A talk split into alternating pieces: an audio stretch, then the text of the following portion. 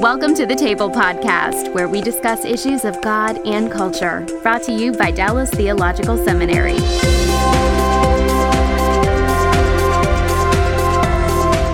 I have two directions I can go, and and I'll put them both on the table so we get them out on the table to be sure that we cover them both. Because if I don't say it now, I might forget it, and that could be dangerous. But um, will write it one one one way is to think about you're raising the issue of design, which raises the issue of let's talk philosophically about some uh, about some of the grounds that people have used to say that God exists.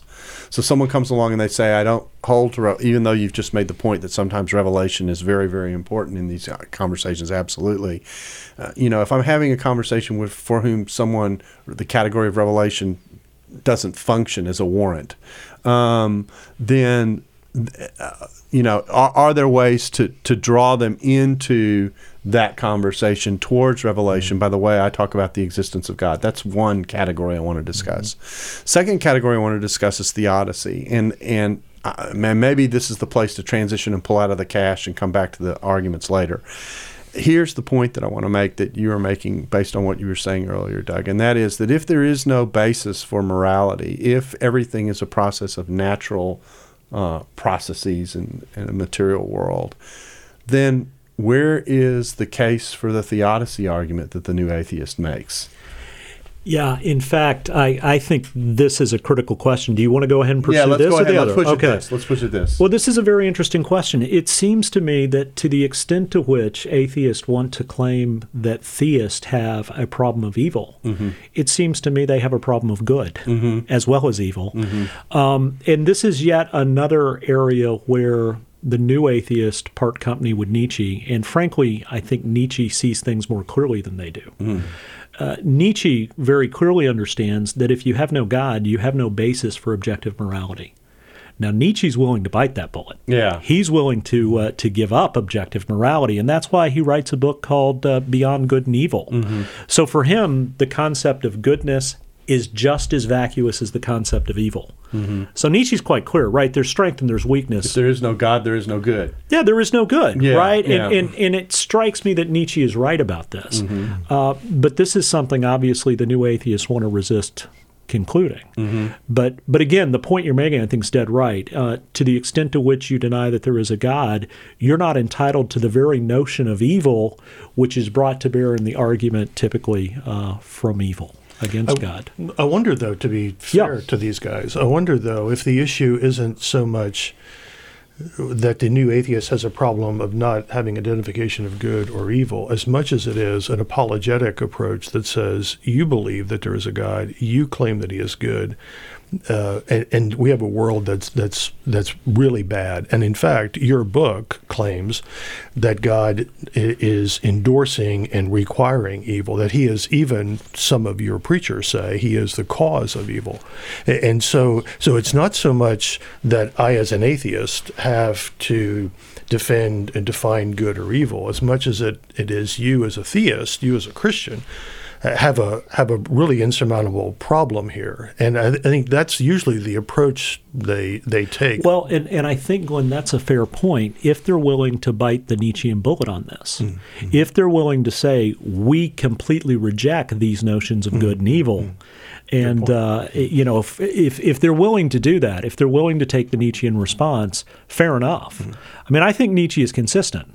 His view is dreadful, but it's consistent right? But if the new atheists want to continue to maintain some kind of objective morality, objective value, objective goodness, And they do make a case for that in some of their writings. absolutely. Mm-hmm. And I think in, in some places, not just make a case for it, but but they protest very strongly mm. that you know that, that's that they're entitled to this. Yeah. particularly That's right. Exactly. And I think to the extent to which they want to they want to maintain that, they've got this problem, mm. mm-hmm. right? So if they're willing to bite that uh, you know that Nietzschean bullet, fair enough. Mm-hmm. But if they're not, then it seems to me they've got a problem here. Mm-hmm. Now that doesn't absolve the the flip side of the question which you're raising on theodicy, which is the claim that well, if God has created this kind of a world with this kind of a mess, if I can, mm-hmm. I'm going to popularize it here and mm-hmm. characterize it, then and, and God is responsible for that.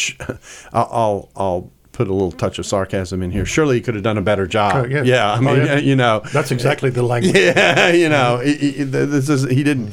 Uh, uh, if we were giving him a grade, we wouldn't give him a passing grade on this. And for you to believe that that kind of a God exists who who who fails so badly at this, um, that that really is inexcusable. Yeah, the, the argument from design is flipped. So if there is this great designer, then why is there so much bad, so much bad design? And Dawkins loves to show examples from um, from the animal world of bad design. He t- loves demonstrating uh, demonstrating those.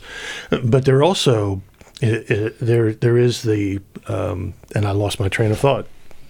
So it's gone. Okay. Well, well, well, well, I will. I want to. I want to keep on the track. How? do- How? Let, let's let's step out of the discussion of the new atheism for a second and say, all right. Uh, and I'm not transitioning here to this yet, but but in this particular area, I am. Uh, how do how do Christians respond to that particular line of argumentation against the existence of God? What what's what's the best way to to think about addressing that in your view?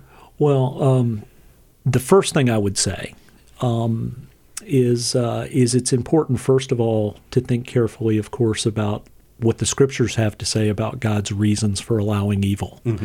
And uh, to be frank here, um, it seems what the scriptures basically say is God has chosen not to tell us. Uh, it strikes me that this is, in fact, uh, one of, if not the uh, fundamental point of the book of Job. Job, in the midst of incredible suffering, cries out to God, God, why? And God's response is basically to remind Job, hey, you're not me. I'm me, you're not. And who are you to think you would understand if I explained? Now, I don't think that's as harsh as it might initially sound because I think underlying that divine response is an invitation to Job to trust God. You know, Job, you want to understand. I could tell you, but you wouldn't understand, so trust me. Mm-hmm. And I think it's clear from chapter 42 and the way the book ends, Job gets that point. Mm-hmm. Right? He says in the end, I, sp- I spoke of things too mm-hmm. wonderful for me to know. Um, and I think it's important to acknowledge up front as Christians if the question on the table is why, in fact, does God allow evil? The truth is, we don't know. God has chosen not to tell us. And insofar as He has not disclosed His reasons, uh, we're in no position to know what they are. But that doesn't mean we can't still make some helpful responses. Um, if the atheist response is here is, well, wait a minute, I can't imagine what uh, what reason you know God might have for allowing you know the world to be as it is, if He is uh, truly all all knowing, all good, uh, and all powerful. Well, that is what's known in in my discipline as a noseeum argument, right? The argument is essentially this: well, I can't see what the reason would be, and if I can't see it, there must not be one. Yeah. Well, uh, those kind of arguments are uh, are are good or bad, uh, are judged good or bad on an individual basis uh, in terms of what it is that's being claimed uh, one can't see. I mean, if I tell you there's an elephant in my backyard, and you look out my kitchen window into my backyard and you don't see an elephant, a no see argument to the effect that there's no elephant in Blount's backyard is a pretty persuasive argument. Mm-hmm. Why? Because if there were an elephant there, you'd expect to be able to see it. Mm-hmm. But suppose I told you that there's a rare species of butterfly that's very tiny flying around in my backyard. All right? And there's only one of them. And you look out and you don't happen to see it. Well, does that constitute warrant for the claim that there's no such butterfly there? No, that's a noseeum argument, but it's not a legitimate one. Why? Because the thing we're talking about isn't the kind of thing you would necessarily expect to have been able to see from my kitchen. So the question is this from the fact that we can't see, if that's true, what God's argument or, or God's reason for allowing evil is, does it follow that we should uh, should conclude uh, that he doesn't have one? And as far as I know, the reasons that an omnipotent, omniscient, and perfectly good being might have for allowing evil are not things I necessarily ought to expect to be able to see in the first place. Mhm, Because my field of vision is much thinner and, and Absolutely. yeah. Absolutely. And so and so just on the face of it, the mere fact that I can't figure out why God allows some of the things to happen that he does, or maybe most of the things that happens that he does, is not warrant for the conclusion that there that he's got no such reasons, or even worse, that there is no such God. Uh, and I think that's that's a point worth making up front. Yeah. And I would also want to say there, Doug, and I know you would agree, that um, many Christians have not helped our case by, in fact, speaking for God. Or, even more troubling, is attributing to God that which is not good, attributing to God the cause of evil. That we have to be, in talking about these things, we have to be very clear that uh, that that evil does exist, and that evil is somehow part of God's plan for reasons we don't understand. He hasn't told us, but that God is never the cause of evil, and that uh, making that statement clearly in a world where sometimes for whatever reason, people are, are saying the opposite is incredibly important. And the other thing we've got to say as Christian theologians is that um, I mean I like the way Calvin put it when he said we can know that what happens is part of God's plan for His world, but why He did such and such we don't know, so we should shut up. Mm-hmm. The other thing we can say, and Calvin would say something like this too, is that that if God is good and evil exists, then God will one day do something about evil, and that we have an eschatological hope that evil and all of its effects will one day be removed. So th- there is a redemptive work of God, and that He is acting redemptively in a fallen world. We're, now we're back to there is good in the midst of the of the evil. Mm-hmm. Um, that, that that that I think needs to be emphasized as well. You know, there, you're sparking so many different questions all at once, and, and right, let me let me try and go at two real quickly. I do think there's an inherent uh, another inconsistency, kind of like we saw in theodicy, in this conversation as well, and it goes like this: the very freedom to disagree and re- and reject and walk away from God that you are uncomfortable with, or that, that you want to actually affirm by your life, is something that mm-hmm. is a part of our world. And if if you if we had the God that you think we should have, I wonder if he would give you that space. If I you get you get what I'm driving at? Absolutely. And that Darrell is another uh, constant theme in these guys is the the degree to which um, the degree to which religion has been used to remove freedom, has been used to oppress, and has used been used to destroy. I think there's a real sense that Nietzsche is a good place to, to start the description of new atheism, but 9 11 mm-hmm. uh, put to set this trajectory in a whole new path, mm-hmm. um, and that over and over again, Harris and Hitchens and Dawkins, I think Dennett does too, but keep coming back to what we saw on 9/11.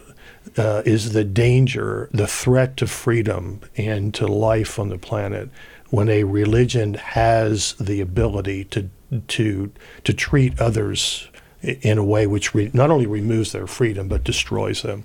And that fear um, uh, of totalitarianism, that fear of religion, uh, and, and again, you know, we can we talk about how Christianity that's not Christianity, that's not the God right, we right. worship and serve, uh, but that really is a, a major factor that's driving. And so part part of what I'm hearing you say, if I can parse what you're saying to a certain degree is is that when, when we allow the discussion to be about religion in general, we lose the ability to particularize about the differences between faith right. as we talk about theism versus atheism. And that actually is a very important part of this conversation mm-hmm. to not lose that differentiation that exists within theism. Uh, on some of these themes. Yeah, we don't yeah. want to have the conversation in a, in a way that it's atheists against all religions. Uh, Christianity is not just one of many religions. Yeah. Yeah, you know, Glenn, I appreciate the point you're making, um, but it strikes me a point worth um, worth making as well mm-hmm. is this one. Is it true that horrible things have been na- done in the name of religion? Of course it is. Mm-hmm. And is it true that there are some horrible things that have been uh, done in the name of Christ? Of Absolutely. Mm-hmm. But let's not pretend that there haven't been horrible things done in the name of atheism.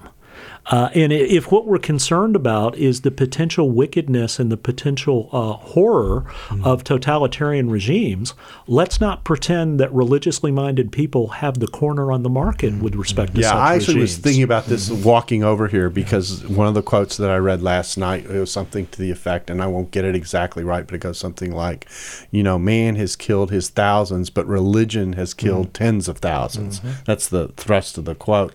And I'm walking over here and I'm thinking, you know, if I look at the record of the last of the last century, um, and I look at the wars that were generated not for religious reasons, but for other reasons, for for nationalistic reasons, for uh, you know, uh, for racist reasons. Just put a, a, whole other set of categories in there, and I'm sitting here saying, and the example that popped in my mind was the Holocaust the Holocaust was a product uh, in which religion, if I can say it this way, was the victim. It took it on the chin in the Holocaust. Um, you know, because someone was a particular race and held a particular religion, the goal was to wipe them off the face of the earth, and that that wasn't religiously motivated. That was that was motivated by something else. Mm-hmm and and, and that was that if we look at if, if we're going to rank you know the most horrific things that have happened in our recent memory certainly the holocaust mm-hmm. uh, uh, makes 9-11 pale in comparison mm-hmm. and, and, so i almost want to reverse the quote mm-hmm. uh, in, in, the process um, you know religion has killed its thousands but humanity at its hmm. worst has killed its tens of thousands. And most of those folks would agree with us on that mm-hmm. and would, would repudiate very similarly. So it's a place where in the in the midst of a vitriolic attack, in the midst of great conflict, to say, you know, we're we're we're on the same page here. Mm-hmm. So none of us wants to be a defender of the misuse of religion, any religion. That's right. And so you know, we we do have some common ground here mm-hmm. in which we can which we can stand. Okay, now here's the second point that I want to make off of uh, off of what was said. We still have, I know the philosophical arguments are still sitting out there, and we've got to talk about how we talk about this in general. So I know I've got those two topics left, but uh, here's the other one. You uh, and Dawkins makes this argument. He says, "What kind of a God? This has to do with the portrait of God as evil. What kind of God would engage in the kind of, and I don't know what other word to use other than than the sadomasochistic commitment to send his own son and kill him and put him on a cross. You know, why would that be necessary in order to achieve salvation?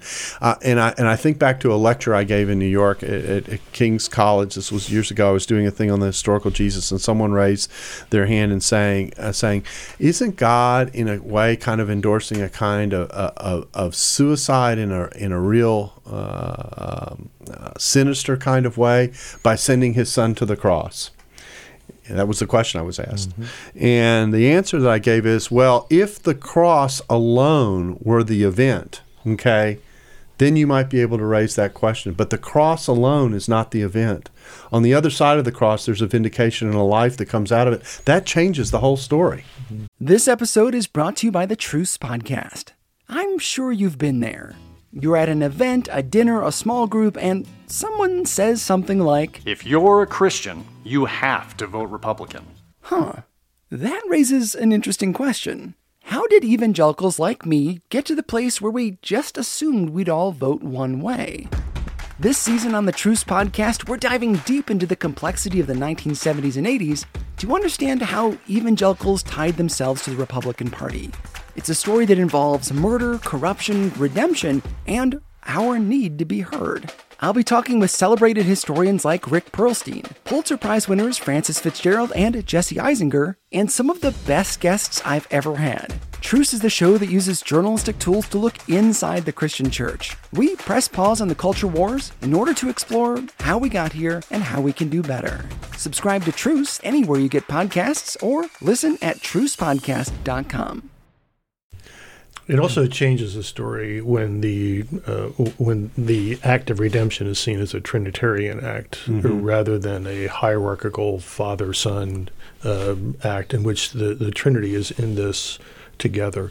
But I think it also, um, as Christian theologians, we come back to. It, it, it's a matter of perspective. Mm-hmm. Uh, that another very important way to look at it is the sacrificial act of this one who lays his life down for, for his enemies. And, and the picture of the atonement we get in the New Testament and the Old is a, is multifaceted, multifold. And, and, and, and that criticism, by the way, comes not just from new atheists, that criticism comes in our day from um, some evangelicals who criticize the- Absolutely, the, it's the been picked up. divine child In, abuse. in, in fact, um, I, I agree with both those points, but I want to add a third one, and it's this. You know, maybe we should we should back off from the claim that it is God who sets the terms for redemption. I want to suggest that it's Adam who sets those terms, and thus humanity. And what I mean by that is this Christ's atoning, atoning work, in a very uh, obvious sense, it seems to me, involves undoing what Adam has done. What did Adam do in the garden? So in the beginning there was Adam. well, Adam, Adam in the garden Yeah. didn't believe, refused to believe the word of God, and mm-hmm. not believing the word of God was disobedient. Mm-hmm. Now, how do you undo that? Mm-hmm. Y- You you undo that by believing the word of God and being obedient in the most extreme of circumstances, which is precisely what Christ did. So that maybe we should see we ourselves, or certainly Adam, as as the one who has set the terms by which atonement must be made, so that we don't lay this. And and maybe we say, well, to the extent to which it's sadistic to require this, the sadists are the ones we see when we look in the mirror. Interesting. Okay. Well, uh, what what has become clear to me, uh, given where we are and the time and what we're trying to discuss, is is that we'll probably come back to this topic more than once. But let, let's let's deal with uh, two other things. First, the philosophical arguments related to God. We talked about the picture of design. You know, uh, Dawkins has a f- famous argument that he's made that says, well, if we're going to engage in infinite gre- e- regress and ask who created the creation, then we've got to ask the question, then who created God? And, and we're we're stuck in a in a move going backwards. And he has a chapter in which he works through. He said he's not a philosopher, but he, at least he at least presents the various kinds of arguments for the existence of God that have traditionally been put forward. You know, arguments from design and and and, and such. And so I, I thought what better opportunity than to sit back and say, all right, what what are those what are those arguments? Are they able to do anything for us at all? Are they a waste of time? What what what does one make of the kinds of arguments that you might make about, you know, uh, uh, design demands a designer, those kinds of things? Well, um, first of all, before we start talking about that, let's Okay. not forget to come back to the question about who creates God. Okay. Because I don't want to leave that one Okay. undiscussed. Okay. But that being said, uh, in the interest of, uh, of time, so we- you're not going to tell us who creates it? I'm, I'm holding that one for the sequel. We know what we know, what Daw- Dawkins' answer is. Man creates God. Yeah, so, absolutely. so, Yeah. so, so we know that's on the table. yeah. Um, well, first of all, I, I'm going to restrict myself to one of the most promising current arguments for the for God's existence. But before I do that, I want to make a point of of uh, of just saying. You know, Alvin Plantinga, who's uh, one of the best known uh, philosophers and happens to be a very committed Christian philosopher, but one of the best known philosophers of the last uh, generation, uh, famously has an article or a paper out called Two Dozen or So Good Arguments for God. And not surprisingly, given the title, he thinks there are at least about two dozen good arguments for God. Um, we wouldn't have time to discuss anything like the full range of arguments that are at the very least. Uh, significant. So I want a commitment of a future podcast. We can go through. some of. Absolutely, Okay. absolutely, we can do that. But Okay. but let me just mention one. Um, there are various arguments from design. Mm-hmm. There is the old-fashioned watchmaker argument Mm-hmm. that's famously put on the table by William Paley. Actually, it's probably not original with Paley, but he's the most famous advocate of it. Um, that's the kind of argument that was undermined by Darwin, and uh, and which uh, Dawkins has in his sights when he writes the book *The Blind Watchmaker*. But that's not the only argument from design. Uh, one of the more recent arguments from design that uh, that seems to be particularly promising is an argument called the fine tuning argument, and this argument begins with the acknowledged fact that in dozens and dozens and dozens of ways, the world is precisely the way it needs to be in order for there to be life of any sort, not just human life, but life of any sort whatsoever. right? And uh, and the probability of this is astronomically low. The antecedent probability that the universe would be like this, um, right? Well, what's the explanation of this? Well, there's a principle of confirmation that says if you're dealing with two different hypotheses, say a theistic hypothesis and an atheistic hypothesis, a set of data will favor the hypothesis on which the data is most likely. Well, if, if you understand that principle, the fine tuning of the argument seems fairly clearly to favor the theistic uh, hypothesis over the atheistic one. Why?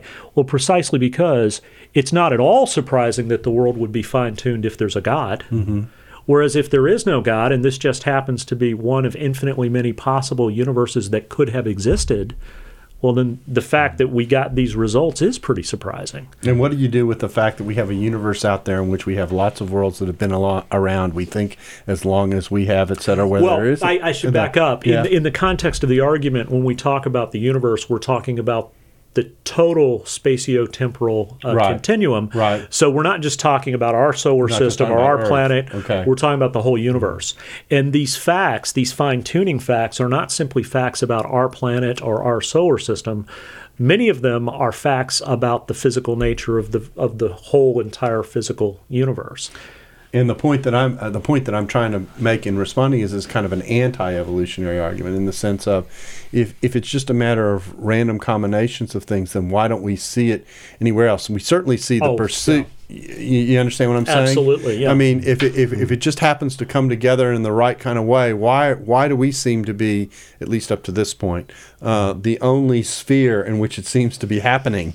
Uh, yeah. Well, you know, there's a there's a line in Jurassic Park where one of the characters says, uh, you know, famous line uh, life will find a way. Mm-hmm. Well, if unguided life, mm-hmm. life that has no purpose and meaning behind it, no no designer behind it, will find a way. Your point's exactly right. Why mm-hmm. are we not finding it all over the place? Mm-hmm. Um, maybe if it's true that life will find a way, what's true is it will only find a way when it's directed by the right hand. Mm-hmm. Mm-hmm. Um, Okay, let's let's. Uh, do, you, do, you, have anything you want to chime in, or are we going to let the philosopher no, speak? We'll let the, the philosopher. Okay, uh, I, am waiting to hear who made God. Yeah, I, that's that's. Uh, well, I'm I'm sitting on the edge of my chair too. So you got you got a you got a captive audience of two. well, well, and that that's that's two more than I ever had before. So, yeah, well, it strikes me the very question "Who creates God?" is uh, shows a fundamental lack of understanding on Dawkins' part of what it is we theists believe. Mm-hmm right?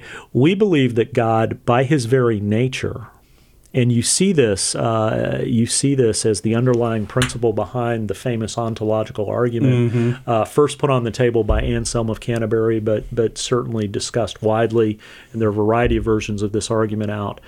But conceptually, the God that theists believe in is a God who, by his very nature, conceptually couldn't have failed to exist. Mm-hmm. So, so the very question, who created God, is ill formed, mm-hmm. as is the suggestion that somehow there's a complexity here. Mm-hmm. I mean, the the the theistic notion of God, and I don't want to necessarily remain with a generic uh, theism, right, Glenn? I appreciated the point you made earlier. Uh, indeed, the Christian conception of God mm-hmm. is one according to which the fundamental idea of deity is is really rather simple it's utter perfection. Mm-hmm. So that God is the one who is utterly perfect and uncreated and uncreated well uh, utter perfection involves yeah. not being created right, right? because right. it involves not being dependent on anything other than oneself right so that the very concept that theists have in mind and christians particularly have in mind when they talk about god is, is one that doesn't have the kind of complexity. I mean, we don't think God's a physical object with a kind of physical complexity, mm-hmm. right? Uh, we don't believe that that uh, that the God whose existence we affirm is is uh, a God whose being involves the kind of complexity uh, or uh, or whose ex- whose uh, existence needs any kind of explanation uh, along the lines of what Dawkins is seeking. Mm-hmm. And to think otherwise just misunderstands what it is we affirm when we say God exists. So uh, I'm going to drop one more argument on the table, uh, and then we'll talk about how to how to talk how to have these conversations. Mm-hmm. Another thing that you often hear in these conversations is is that what what Christians do and what theists do is they make God the God of the gaps. They let the evidence go so far, and then when, when the evidence stops, and they can't explain something, it's the God of the gaps. We we put God in the gap, and and we're mm-hmm. and that's it. And and basically, what I see Dawkins trying to do is saying, I, I want to take I want to take God out of the gaps. Mm-hmm. I want to take I want to take God out, and by taking God out, I'm taking God out of the gaps as well. Um, so uh, this is a very famous argument that I think I've heard in my own conversations multiple mm-hmm. times, mm-hmm. particularly when it comes into the science uh, discussions. Um, what are we to make of that argument? Well, increasingly, God is no longer necessary mm-hmm. in the gaps because in, uh, increasingly science has filled in the gaps. Mm-hmm. And the problem is, uh, God is not the God of the gaps. God is the God is the ground of being. He's the God, God is, of the whole. He's the God of the whole. Yeah. And I think many times we have been we have made it easy for, uh, and by we, the generic yeah, right. Christians have made it easy by by by by trying to have are, have both so that when we can explain things according to science and God becomes the explanation, rather than beginning our worldview perspective with God and building from there. So arguments for God's existence, arguments from design, et cetera, are incredibly helpful. Mm-hmm. But none of them are the means by which people come to faith in God. Uh, that p- people come to faith in God because of the miraculous work the Spirit does in mm-hmm. them, and it, and I just feel like that. Um, uh, that has to be a major part of our uh, component of our methodology. That, that, this is where we start. And it's not to say we don't have these conversations, we don't provide evidence uh, and to argue from from those perspectives. But um, I mean, it's I, I, I read it in Dawkins, and I heard um, Harris say the same thing. People come to me, Hitchens said the same thing. People come to me and say, Why don't you believe? Like, you're asking me to believe in something for which you've given me no evidence. But Dawkins said it, I think, the best way possible. What you're asking me to do is to is to believe uh, to do something. Uh, that if faith means anything at all, it could only come uh, from the God who I don't think exists. So if there is a God, He would have to give me the faith to be able to believe. It, it's really hard to stay what I believe about saving faith any better than Dawkins did. Yeah, yeah. It's a, it certainly is the way Scripture presents it. Mm-hmm. Mm-hmm. God delivers it. Um, I, I've got 25 other questions that I'm going to put on the table. Mm. Uh, this is hard for me to do. Okay. but, uh, and I'm, I'm sure those are listening are kind of in the same way. So it's clear we'll, we'll have to come back to some of this because there's, it's clear we've only just barely uh, scratched the surface. But in the remaining time, I want to talk about something, Glenn, that you wanted us to talk about. And that is how do we have these conversations? What, have, what, what advice and direction would you give in terms of of engaging someone who's coming out of uh, this kind of a worldview or perspective? I mean, uh, you know, s- some Christians I think have the attitude of uh, someone is so far gone. There's just what's the point? So, uh, so what would you say in terms of uh, direction or advice, or or even things to reflect on as you think about having engaging someone in this who's coming from this kind of a perspective? Um, I think first and foremost, we should be people who are aware of what it is we are talking about and uh, about and the, those those to whom we are responding and interacting with. Um, and I think we ought to respond in a in a most charitable way. So, when, when although I agree that there there's no objective basis of morality when you move remove God from the equation. Mm-hmm. To say, as some have argued, there is no argument, there is no basis mm-hmm. when these guys have spent hours and have written page after page after page defending a view, we can say, you know, let's talk about the view you're presenting mm-hmm. rather than being dismissive. And that leads me to the second thing and let's talk about the arguments you put on yeah. the table rather than simply dismissing uh, your view without considering the reasons you're putting on the table. Mm-hmm. I mean, we don't appreciate it when you dismiss us without yeah. listening to our arguments. Exactly right. We shouldn't treat you that way either. Yeah. I've read responses to the new atheists that that adopt a very similar tone that Dawkins. So one one of them was, a was a book that criticized Dawkins for Dawkins' tone, and then responded to Dawkins very much the same way. When you when you're offended, and we should be offended, when Christopher Hitchens uh, uh, calls Mother Teresa a fraud, mm-hmm. and on the day of his death says that Jerry Falwell didn't believe a word of what he said, he's a fraud, mm-hmm. and, and, and people turn around and say Hitchens is a fraud. Like, like tone down the rhetoric mm-hmm. a little bit, and um, and then I, I, think finally uh, we we ought to repudiate with all the all the passion we have the kind of harsh, dismissive, uh, and even cruel um, uh, uh, things that people have said about these are men and women created in the image of God. Mm-hmm. Uh, they are they are wrong about some very important things, but they're not wrong about everything. Mm-hmm. And uh, they these are people that that Christ loves. These are people that we should love um, and to to write letters or to to go and uh, and and and to even think, I hope you burn in hell. It mm-hmm. it, it, should bother us mm-hmm. that uh, uh, it, unless God did something for him in the last couple of moments of his life, Christopher Hitchens is faced a Christless eternity, and that that should bother us. It bothers me, and have compassion for that man.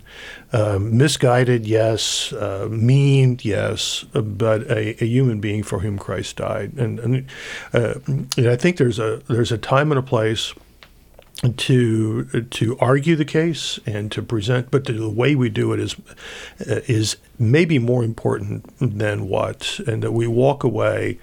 Um, saying I'm not going to get down and play on your level. I mean, just, just, I'm not going to do it. I'm just not going to do it.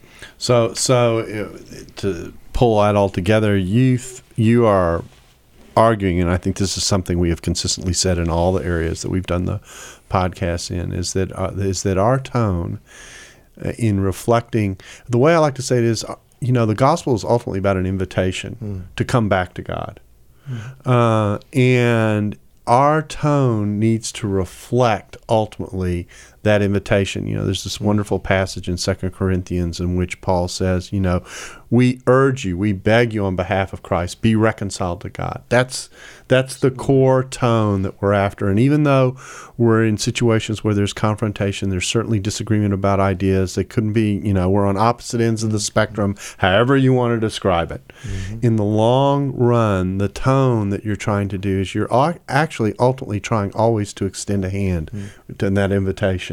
Yeah, absolutely. And, you know, it's interesting. If you read the early Christian apologists, such as Justin Martyr or Athenagoras of Athens, and these are men who are trained in argumentation, and you can see when you read them, they're very skillful at mm-hmm. arguments. Mm-hmm. But in the end, the fundamental case they make for the faith is not an argumentative one. Mm-hmm. The fundamental case they make is grounded in the life of the people of God. Mm-hmm. You know, Athenagoras of Athens says, in essence, if you want to see our view of our view vindicated that that we Christians are, are speaking the truth, watch us live, mm-hmm. because we will outlive you, we will outlove you, mm-hmm. and and I think that's a very important. Uh, uh, early Christian theme that we may have lost sight of. Mm-hmm. It's not about winning arguments. It's about loving well and in a way that's compelling. So I'm gonna I'm gonna pull a Chris Berman here and go back back back back back even before uh, before the early Christian and and actually come back to Jesus because I think mm. Jesus shows us in his ministry as well. You know he preaches the word, but what does he do? Do his ministry is literally loaded with compassion. Mm. It's loaded with compassion to crowds who are coming to him, oftentimes just to be healed. They don't they they aren't interacting with the other part of his message, which is saying, I hope you get that my healing isn't the point here. My healing is mm. pointing to something far more profound.